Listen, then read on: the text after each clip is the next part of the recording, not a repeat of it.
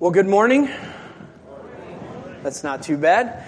It's an honor for me to be here with you on Easter Sunday, uh, and it is a special honor for me to have my family here with me. Uh, many of you uh, maybe haven't seen them in a long time, uh, but they're right down here on the second row. And so, for those of you who maybe haven't seen them in a while, you might want to talk to them after the service is over. Uh, for those of you who don't know me, you're like, who is this guy that's getting up to speak on Easter Sunday? My name is Chris Williams. And I have the wonderful privilege of working in the Crossroads district of the Wesleyan Church. And basically, I get to spend my days helping leaders thrive and helping congregations increase their missional effectiveness. So that's kind of my job that I get to spend my time doing. And uh, Lakeview has a special place in my heart for a lot of reasons. One of them is because my wife and I were married here on a Sunday morning during a worship service 21 years ago this week. So on Friday, we'll celebrate our 21st wedding anniversary. Some of you were at our wedding and we don't know who you are. You, we didn't even know you were here, but we had a wonderful time getting married in a Sunday morning service right here at Lakeview Church. And then a few weeks later, you crazy people hired me and I got to join the staff here with Dave Terhune. We spent the first five years of our married life and the first five years of our ministry right here at Lakeview Church. Our two oldest kids were born while we were here, and both of them were dedicated to the Lord in worship services right here at Lakeview Church. I've served in a variety of contexts over the years, and even now I get to drive around Indiana and spend time with the 105 congregations that make up the Crossroads District. But I just want you to know Lakeview Church is one of my faves. You guys have a special place in our heart because of all of the way that you loved us and helped us get started in ministry. And so we are so thankful for you guys as a church. Now, I wish I was here this morning under different circumstances. Our hearts go out to Pastor Tim and to Cynthia as they're walking through this really difficult time. And I've been communicating with Pastor Tim over the last week or so and uh, just communicating with him post surgery.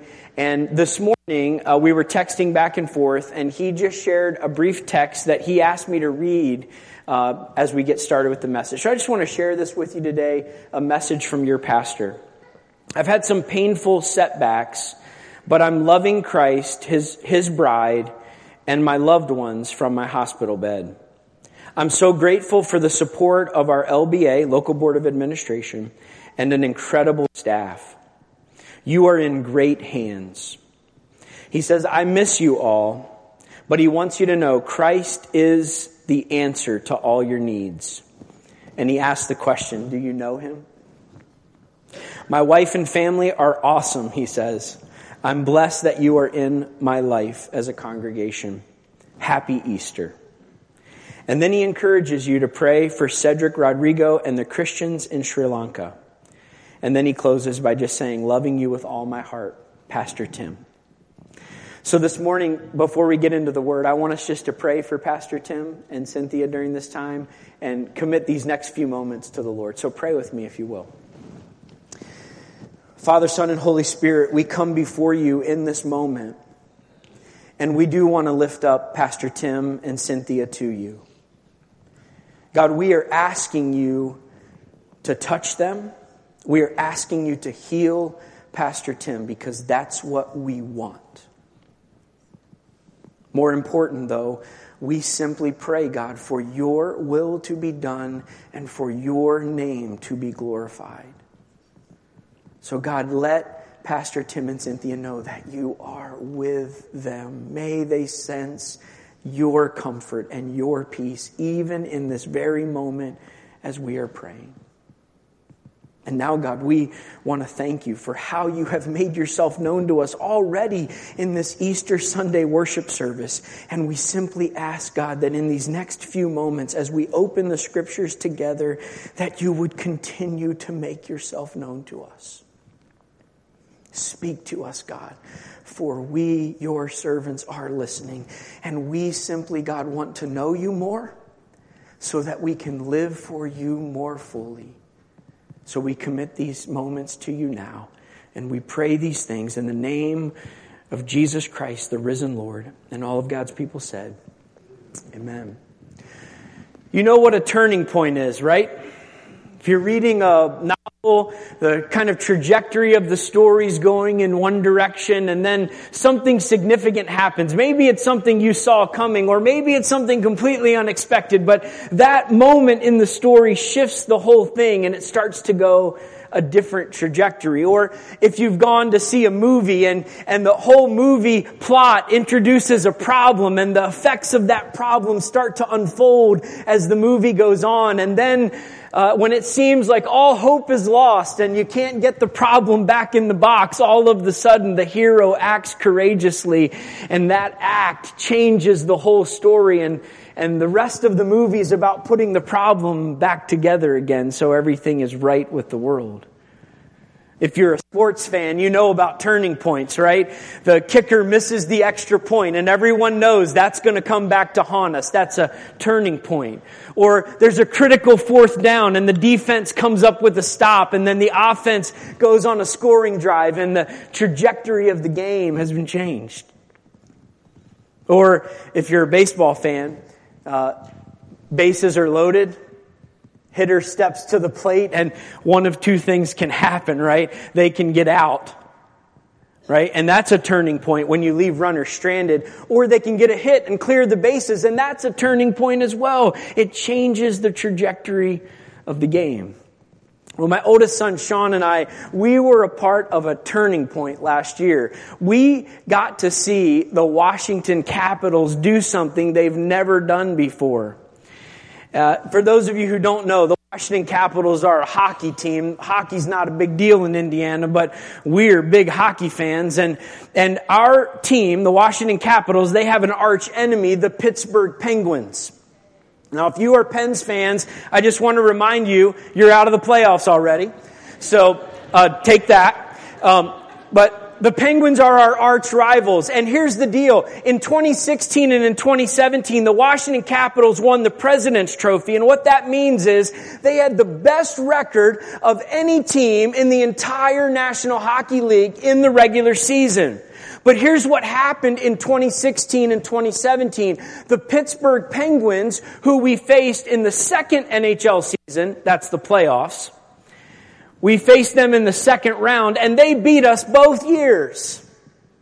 We were the best team in the NHL, best record of any team, but we couldn't get past the Pittsburgh Penguins. So when 2018 rolled around, we were hoping for a different outcome.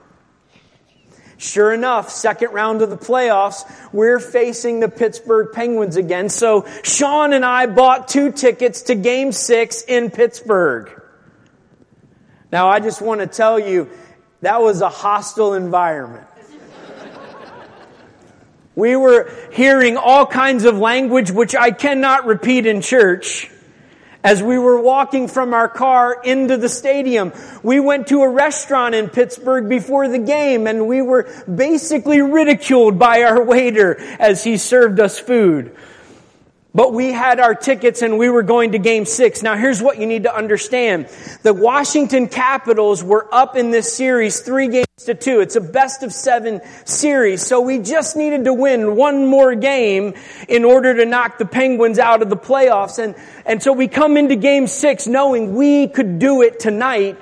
The Penguins, of course, are hoping to force a game seven back in Washington, D.C. As the game started, you just need to know we were the only Capitals fans in our entire section. The people sitting next to us were not nice at all. The lady who sat directly on my right had a cowbell, which she thought needed to be rung consistently in my ear the entire game. As the game starts, the first period, both teams are conservative. They're kind of feeling each other out. This is a really important game. And, and no one scored in the first period. It's zero zero heading into the second period. In the second period, both teams kind of opened up a little bit and both teams scored a goal. It was one to one. Going into the third period, both teams had scoring chances, but neither team could break the tie. So we end regulation with a tie, one to one. Now in playoff hockey, for those of you who aren't hockey fans, the teams play additional 20 minute periods until someone scores. And when someone scores, the game is over and the scoring team wins. It's just that simple. It's called sudden death overtime. So the first overtime period begins and, and Washington comes out on the ice and we do not look like we're going to win the game.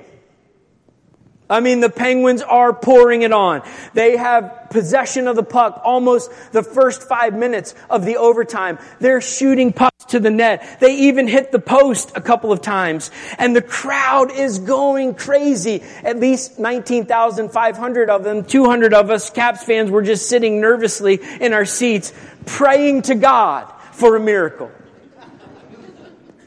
And then this happened.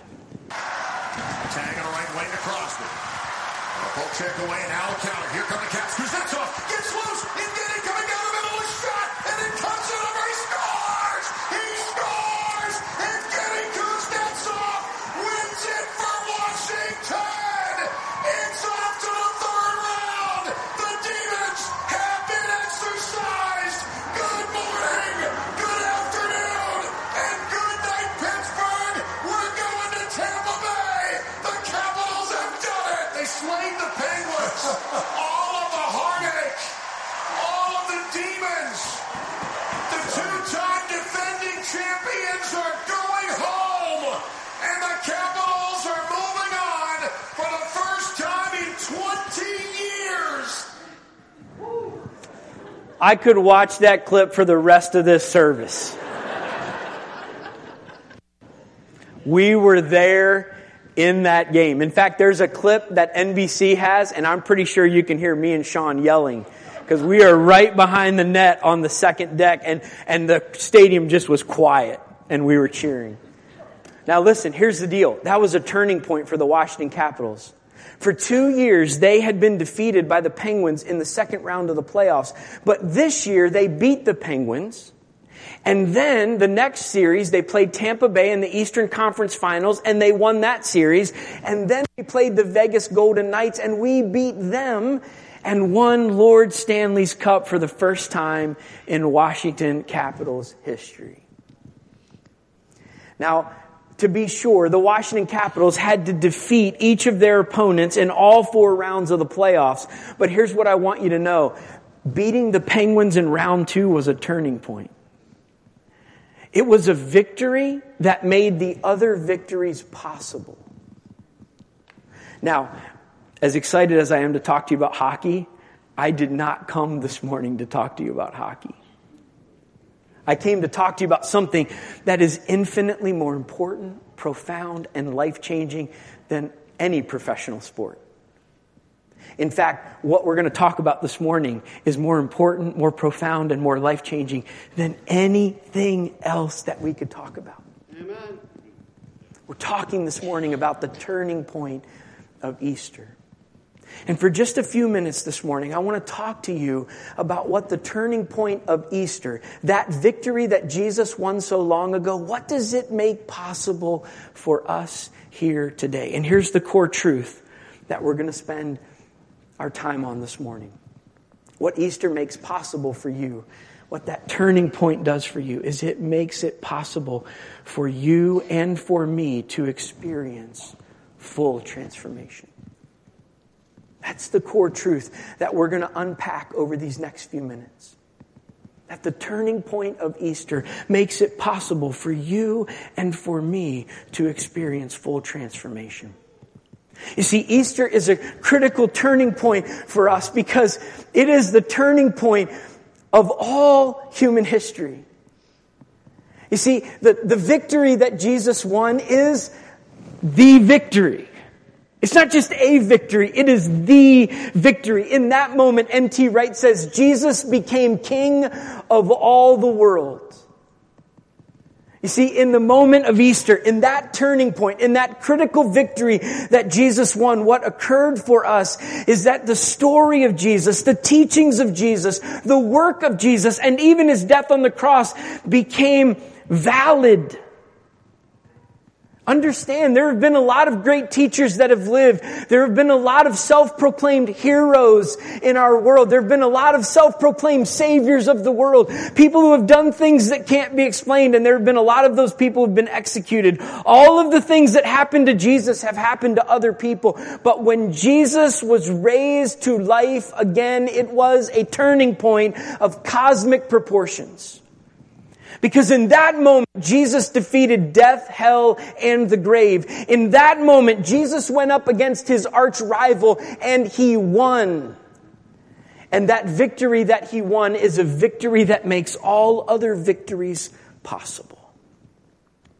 So we're going to talk for a few minutes this morning about what that victory makes possible for you and for me today. So if you have a Bible, I want to encourage you to turn to Romans chapter 8. And if you don't have a Bible, don't worry.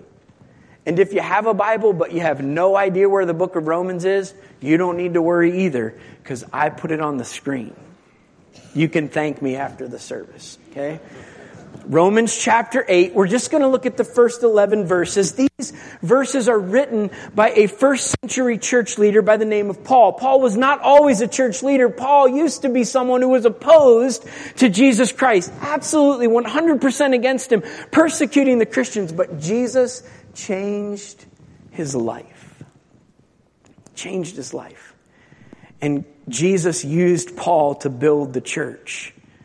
And Paul's writing a letter to a group of Christians in Rome. And in this letter, he's laying out an argument, a case for who Jesus is and what Jesus has accomplished and how it changes our lives. And we're going to look at one paragraph from this letter today. It's found in Romans chapter 8, beginning in verse 1. This is what it says. Therefore, there is now no condemnation for those who are in Christ Jesus. Because through Christ Jesus, the law, because through Christ Jesus, the law of the Spirit who gives life has set you free from the law of sin and death. For what the law was powerless to do because it was weakened by the flesh, God did by sending his own son in the likeness of sinful flesh to be a sin offering. And so he condemned sin in the flesh in order that the righteous requirement of the law might be fully met in us, who do not live according to the flesh, but according to the Spirit. Those who live according to the flesh have their mind set on what the flesh desires, but those who live in accordance with the Spirit have their mind set on what the Spirit desires. The mind governed by the flesh is death, but the mind governed by the Spirit is life and peace. The mind governed by the flesh is hostile to God. It does not submit to God's law, nor can it do so. Those who are in the realm of the flesh cannot please God. You, however, are not in the realm of the flesh, but you're in the realm of the Spirit if indeed the Spirit of God lives in you. And if anyone does not have the Spirit of Christ, they do not belong to Christ. But if Christ is in you, then even though your body is subject to death because of sin, the Spirit gives life because of righteousness. And if the Spirit of Him who raised Jesus from the dead is living in you, He who raised Christ from the dead will also give life to your mortal bodies because of the Spirit who lives in you. This is the word of the Lord. Now, this morning, we're going to just take a few minutes and uh, just point out maybe two or three key ideas from Romans chapter 8 that I think we need to maybe hear this morning. For many of us, these may be reminders, but for some of us in the room, these may be new ideas that we need to hear and understand for the first time. The first thing that I want to just point out this morning is that God wants you to be transformed. God wants you to be transformed. All through the season of Lent, you've been talking about characters in the Bible who encountered Jesus on their way to the cross and, and, and they were changed by Jesus. This morning, we're not talking about characters from back in Bible times. Today, you're the character. Because Jesus came not just to change a bunch of people back in the day, He came to change people who are alive right here and right now. The work that Jesus did back there, the victory that He won back there, is a victory that makes victory in your life possible today. And that's what God wants for you. Now, some of you are here this morning and uh, you're here because there's a family dinner right after church. Okay, it's okay. Just relax. Okay? I know that that's true for some of you. You are here because there's good food waiting. Okay? I get it. Okay? But you might be here this morning because church is not your thing. You're just here with your family. And you might actually think, when you think about God or you think about the Christian faith, you might have this view of God that God is against you, that He's opposed to you, that He's kind of like an angry father that's just waiting to get you. I just want to let you know nothing is further from the truth. Nothing is further from the truth. God is not against you. He is not opposed to you. God is for you. Easter tells us that.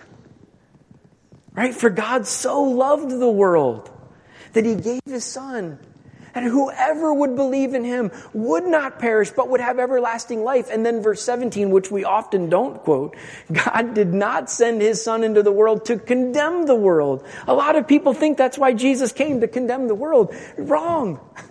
That's wrong. Jesus did not come to condemn anyone. He came so that the world could be saved.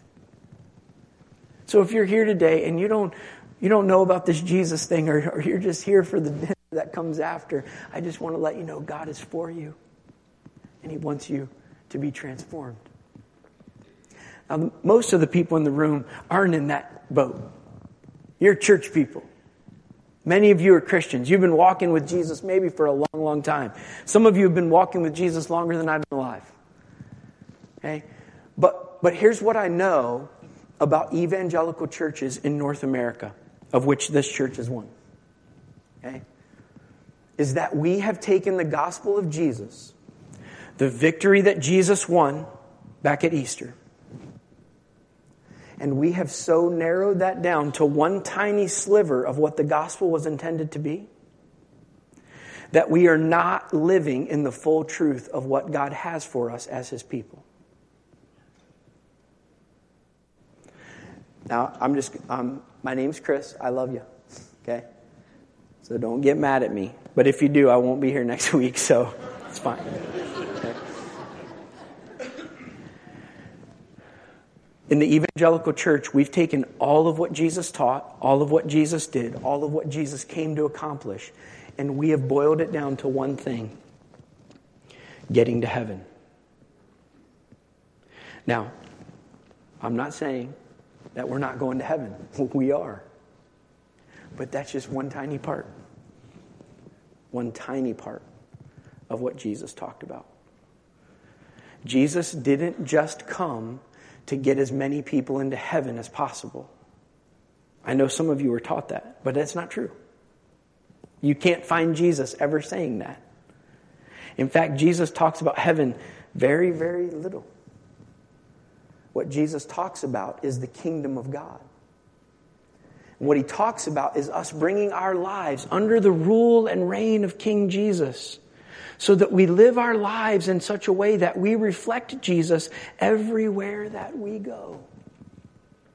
So that we are transformed and the world is transformed. So I'm not saying you've been taught a false gospel. I'm just saying you haven't been taught the full gospel. Jesus doesn't just want your sins to be forgiven so you can go to heaven. He actually wants to change you and make you holy. So that when you go out and live your life, you'll be living your life just like Christ would live your life if he was you. That's the gospel. And we have so many churches that are full of people who accepted Jesus as their Savior, as the one who forgives their sins and, and, and gives them their ticket to heaven.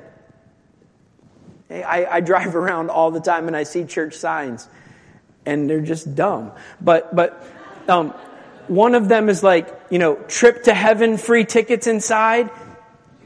Dumb. Don't put that on your sign. And if you have, I would say I'm sorry for making fun of you, but I'm not. Don't put that on your sign. It cheapens what Jesus came to do.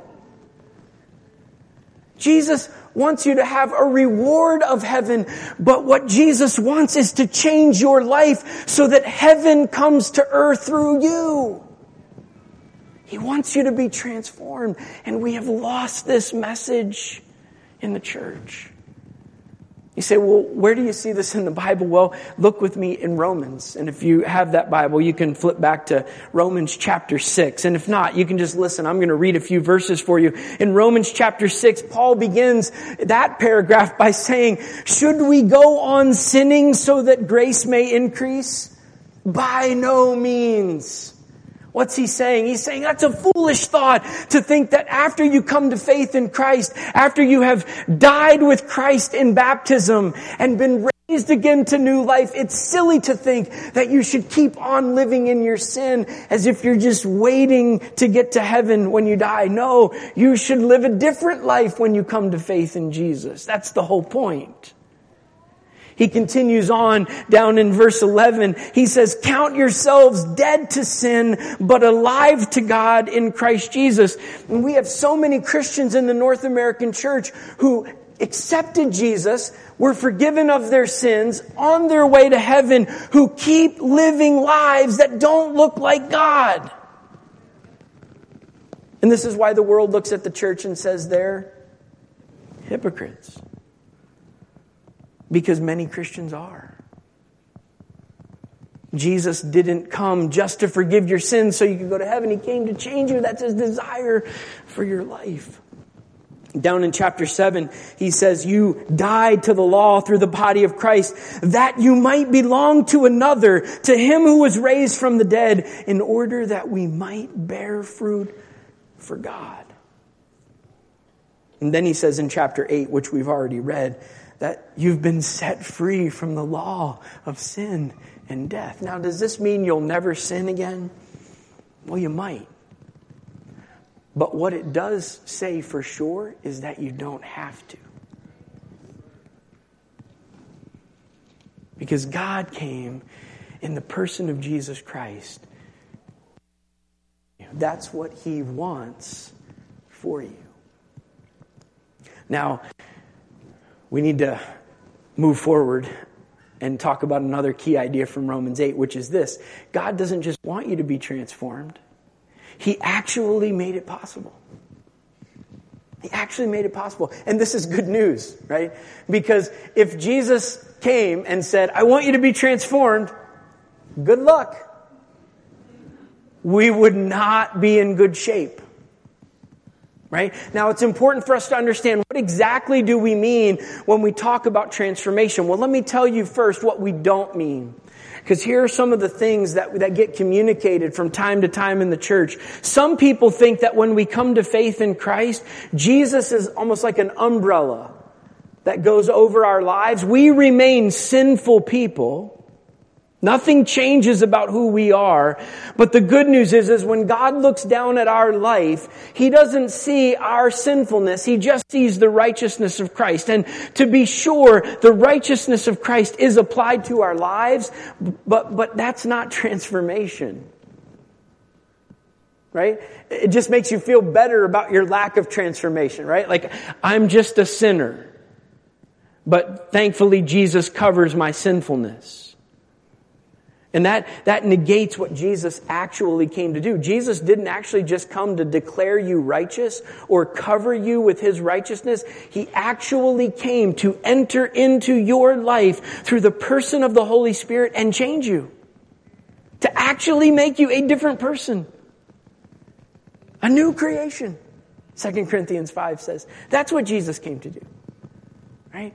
Now, other people will, will say that, um, it, it's not just this idea of Jesus covering over you, but, but they'll talk about the fact that, that, well, you're always going to be a sinner, but if you can just kind of keep a few of these rules, right? John Ortberg calls this boundary marker spirituality, right? We stopped believing in the church that people should be transformed, but we still wanted to know who was in and who was out. So we made some rules. Don't drink, don't smoke, don't whatever, right? Fill in the blank. And you could, man, you could have a critical spirit or be a gossip or be unethical in your business practices as long as you abided by these few rules, which we normally have like in membership commitments, right? Keep these rules, then live however you want. Well, that's not transformation either. That's false transformation, right? That's called legalism. And we've had plenty of that in the church to go around. So when we're talking about transformation, we're not talking about declared righteousness where Jesus just covers you over. We're not talking about some kind of boundary marker spirituality where you keep a few rules and do whatever you want. And we're certainly not talking about just some tools to help you manage your sin, to keep it under control. We're actually talking about Jesus so transforming your life that you count yourself dead to sin that you actually believe that the Spirit of God can so transform you from the inside out that your natural bent, which begins as a selfish bent, a sinful bent, actually gets changed and rewired by the Spirit of God to point you in a different direction. We're talking about the Spirit of God so shaping your life that you actually think differently and you have different attitudes and you have different ways of viewing the world and you have different sets of behaviors. We're talking about being so transformed that when you go out and do whatever you want to do, whatever you want to do, you'll find yourself doing exactly what Christ would do in that moment. That's what we're talking about when we're talking about what Easter makes possible. Right? Jesus defeated the enemy. That victory has been won back there, and that victory makes this victory that we're talking about today possible. Now, when we talk about this kind of transformation, I can see it on your faces. You're like, what? This is crazy. This guy is smoking something. I assure you, I am not. I am not. We hear this kind of transformation and we think to ourselves, well, that's impossible. That could never happen. If that were to occur, it would require a miracle. Ding, ding, ding, ding, ding. You see, we hear about this kind of transformation and immediately we use our experience to determine what is possible instead of looking at the work of Christ and letting that tell us what is possible. Paul himself encountered this kind of impossibility, and it actually occurs in Romans chapter 7. And you may be familiar with this passage, but, but if not, you'll at least resonate with it when I, when I share it with you. Romans chapter 7, Paul says something like this. There, there's a life that I want to live, and no matter how hard I try to live it, I can't seem to do it. And there's this other life that, man, I sure would like to avoid. But every time I try to avoid it, I find myself going right back down that path again. Now, you might not be familiar with that passage, but I think most of us can resonate with that, right? There are things we don't want to do, and we do those things. And then we think, gosh, that's dumb. Why do I keep doing that? And then there are other things we think, oh, it'd be so great if I could live that way, but we just can't seem to live that way. Paul has that same realization in Romans 7. And we might read Romans 7 and think, see, even Paul had that kind of life. I guess we're all doomed to it. Except that's just a failure to keep reading. Because Paul gets to the end of that and he says, wretched man that I am, who will rescue me from this body of death? And then he says, thanks be to God who gives us the victory through Jesus Christ. You see, Paul recognized that the victory that Jesus won at Easter is the victory that makes victory in his own life possible. And that's why he says there's now no condemnation. We've been set free. We can live a different life. We no longer are captives to sin. See, we've been changed. Jesus made that possible for us if we're willing to accept it.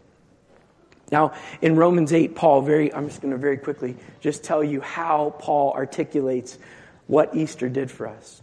Paul says, Jesus died and was raised again, and because of this, you're no longer slaves to sin. You're no longer held captive to that. You've been set free. You've been free. If you're following Jesus, you've been free. You might not feel free, but it's just because you haven't claimed your freedom. You got to start walking in the freedom that Jesus has provided. And sometimes that happens in a moment when God does a miracle in your life, and other times it's a journey of discipleship. But here's what I want you to know freedom is freedom, and Jesus provided it for you, and you just have to walk in it. And the second resource that Jesus provided for us, and Paul talks about in Romans 8, is the Spirit of God lives in you. Now, what's the connection to Easter? Paul makes it in Romans 8. He says, The same Spirit that raised Jesus from the dead lives in you. Now, what's your problem again? How big is that thing that's holding you captive again? Because the same spirit that defeated death, hell, and the grave, that spirit is in you. You have that spirit living in you if you are a follower of Christ. And if you don't have that spirit living in you, you're not a follower of Christ. That's what the passage says. Here's what I want you to know Jesus won a victory back there, and that victory makes your victory today possible. It's possible. Because God didn't just say, I want you to be transformed, He actually made a way for you to be transformed. Which brings me to the third thing we're going to talk about as we head to a close. God invites you to be transformed. See, the reality is, is that God has made all of this possible, but in order for you to experience it, you have to participate in the process. And this is where it gets tricky. Because we hear that and we think, oh, good, God saved me, but now it's my job to become holy. No. God saves you from your sin, and God is the one who makes you holy. You can't do that. That's called self help. And it doesn't work. You, you're not good enough to make yourself holy. You're not powerful enough to make yourself holy. Only God can do that. But God won't do that if you're not participating in the process. So the reason this gets tricky is because when we hear that, we think, oh, so there must be like a set of rules or like a checklist or like an application we have to fill out or something we have to do to somehow get to a certain place where God will make us holy. And I just want you to know that's not the way it works. That's called legalism and works-based religion, and that's not how it goes down. Now, there's another kind of false idea about how this transformation works. It sounds more spiritual, but it's the same thing. It just says you got to have enough faith. It's not about what you do. You just got to have to kind of conjure up enough faith and enough spiritual fervency. And if you do, then God will zap you and he'll make you holy. That's kind of a name it, claim it, formulaic approach to it. And here's the deal both of those are transactional makes God into a vending machine where we go up and put the right currency in, and then God doles out holiness for us. And I just want you to know God didn't create any of us so he could have someone to conduct religious transactions with. God actually created us for a relationship. That's why we have to participate in the process. Because the point of participating in the process isn't becoming holy. It's being in union with God. That's the point, right? So I'm not here today to tell you to pursue holiness. That would be an adventure and missing the point. I'm telling you to pursue God. Without holiness, no one will see the Lord. But the point of holiness is not holiness, it's seeing the Lord. That's the point. Living in union with God. And that's why we have to participate in the process. God's not just interested in zapping you this morning. He wants to dwell in you and he wants you to dwell in him. And when that happens, his joy will be complete. And so will yours. This is why Jesus doesn't say, uh, You should obey my commands so you love me. No, he says, If you love me, you will obey my commands because the relationship takes priority. So, how do we participate in this process? I'm going to give you three things, and this is the real, we're going to the close now. Okay, three things I want you to know. How do you participate in the process? In other words, what do you do with what we've talked about this morning? The first is this establish the relationship. There's some of you in this room this morning who are not following Jesus. You've never made that commitment. I want to just thank you for being here today.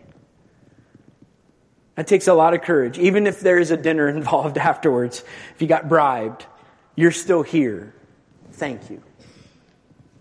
Thank you for being here and listening.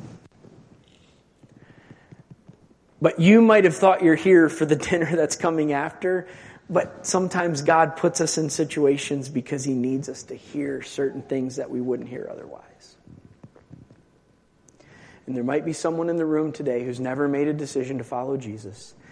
And I just want to let you know there's no better day than today. You can't become everything God wants you to be apart from a relationship with Him. And at the end of the day, that's the whole point anyway. So if you're here, in just a few moments, we're going to give you an opportunity to respond. To say, Today is my day, I want to become a follower of Jesus. Now, there are others of you in the room who are already Christians, but you're, you're on the transactional side. Religion for you is about transaction. I go to church, I read my Bible, I pray, and if I do those things, I'm expecting God to do certain things for me. And you've created this nice little transactional deal with God. And I just want to let you know you need to shift. You need to establish again the relationship.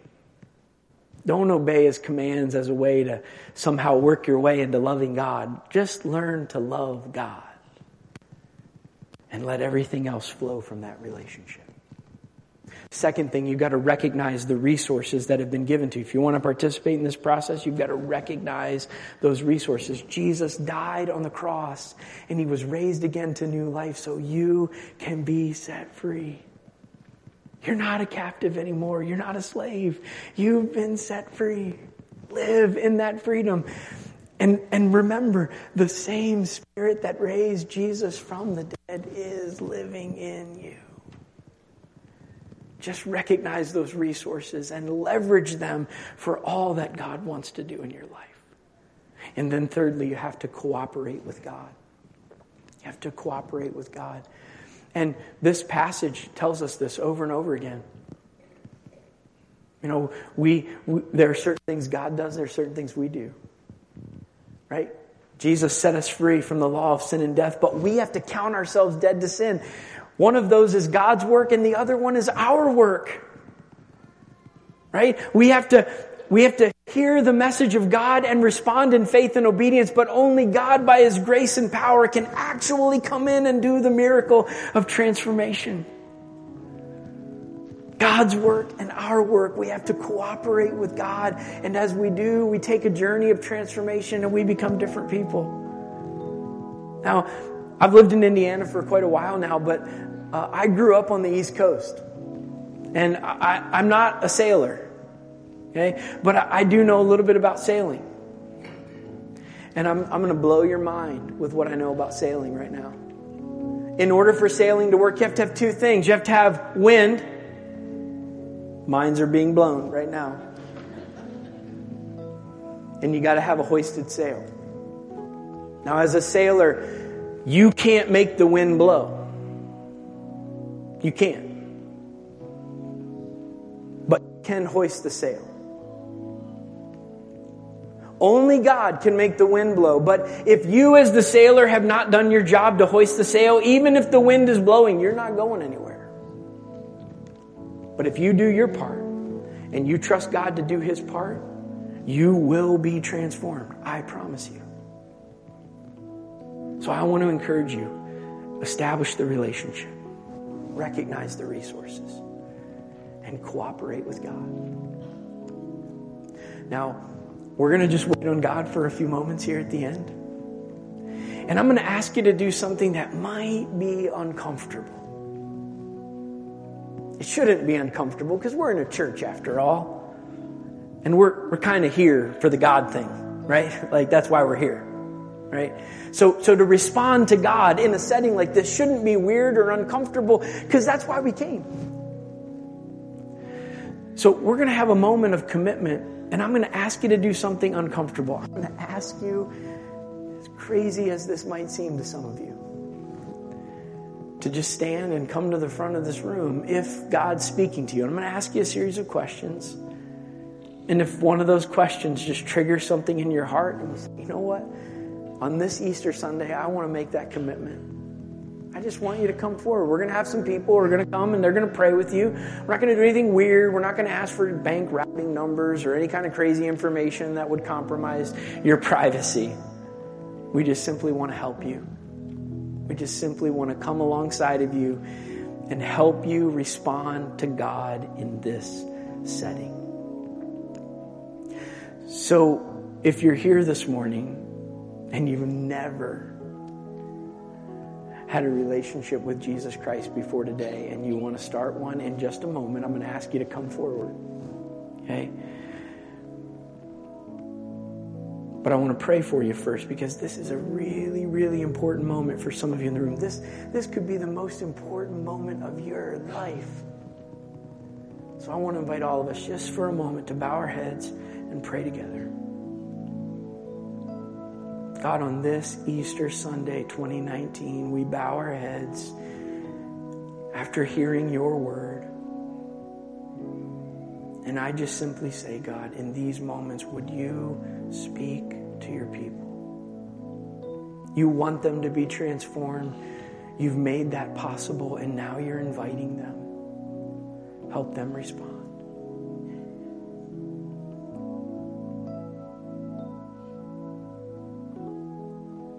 Just invite everyone to stand together. I still want you to keep your heads bowed and your eyes closed. And if you're here in the room and you just say, you know what? I am going to make a decision today to follow Jesus for the rest of my life. I want to be transformed by Him. I'm just going to ask you to step out and make your way to the front of the room. You can kneel at the altar, you can stand, whatever's most comfortable for you. But I'm just going to ask you to step out and come. We're going to have people who are ready to pray with you. We're not going to embarrass you. We're not going to do anything to hurt your privacy or to, in any way, make a spectacle of you. So just come. We want to pray with you. We're going to wait just a moment for anyone who wants to come to say, Today is my day. I'm deciding to follow Jesus.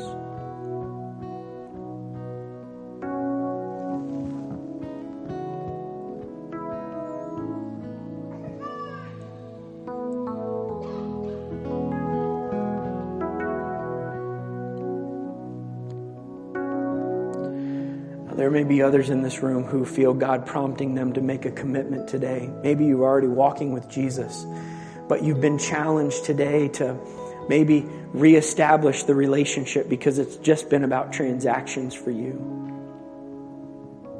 Or maybe you've not been living in the freedom that Christ has provided. Or maybe you've not been yielding yourself to the Spirit of God which lives in you.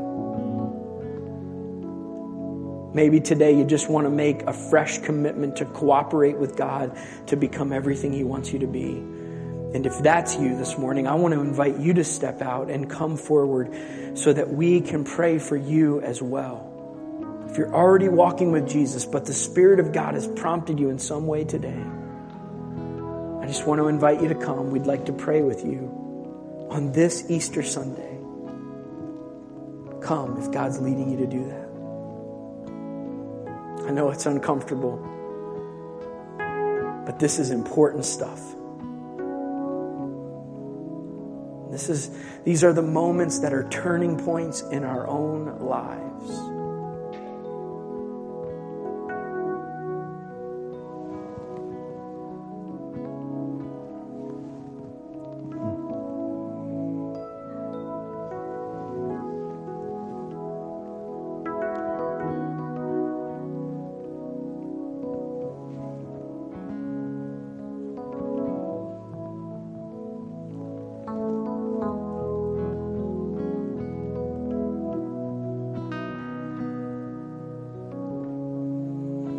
Waiting on God.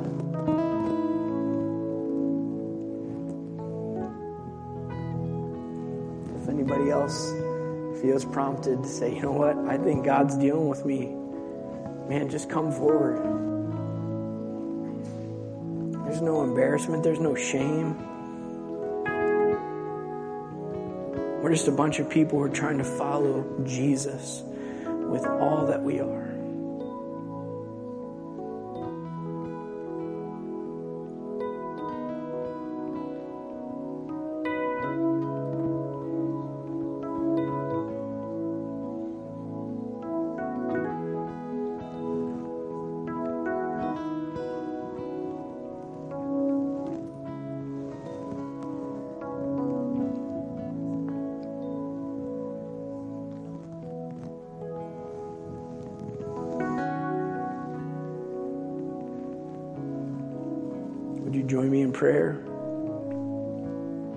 Stand here.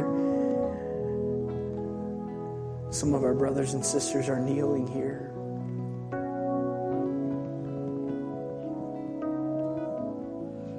God, you have been so good to us. Grace that we did not deserve. Power that changes our lives that we could not earn, that we could not conjure up on our own. We needed a Savior. We needed a Lord who would change us from the inside out. And you, as a gracious God, have agreed to do that. You deserve all of the thanks and all of the praise, not just in the songs that we sing or the worship services that we participate in, but you deserve all of the thanks and all of the praise from our lives lived fully for you. And God, even now in this moment, you the risen Savior of the world, the King of all, you are at work in us, changing us and shaping us and forming us to be who you want us to be. May we never stop pursuing you and pursuing the transformation that you want to work in our lives. May we be living examples of your grace and your power and your love to the world around us. When they look at our lives, may they, may they say, there's no way they could be that good on their own. They must have a God who changed them. God, let that be true of our lives. God, bless these who have responded to you. Meet them at this place of prayer. You have spoken and they have responded. Now, God, do your work in them. Keep changing them, keep forming them. And God, for all that you do, we will give you the thanks and praise. Pray these things in Jesus' name. And all of God's people said,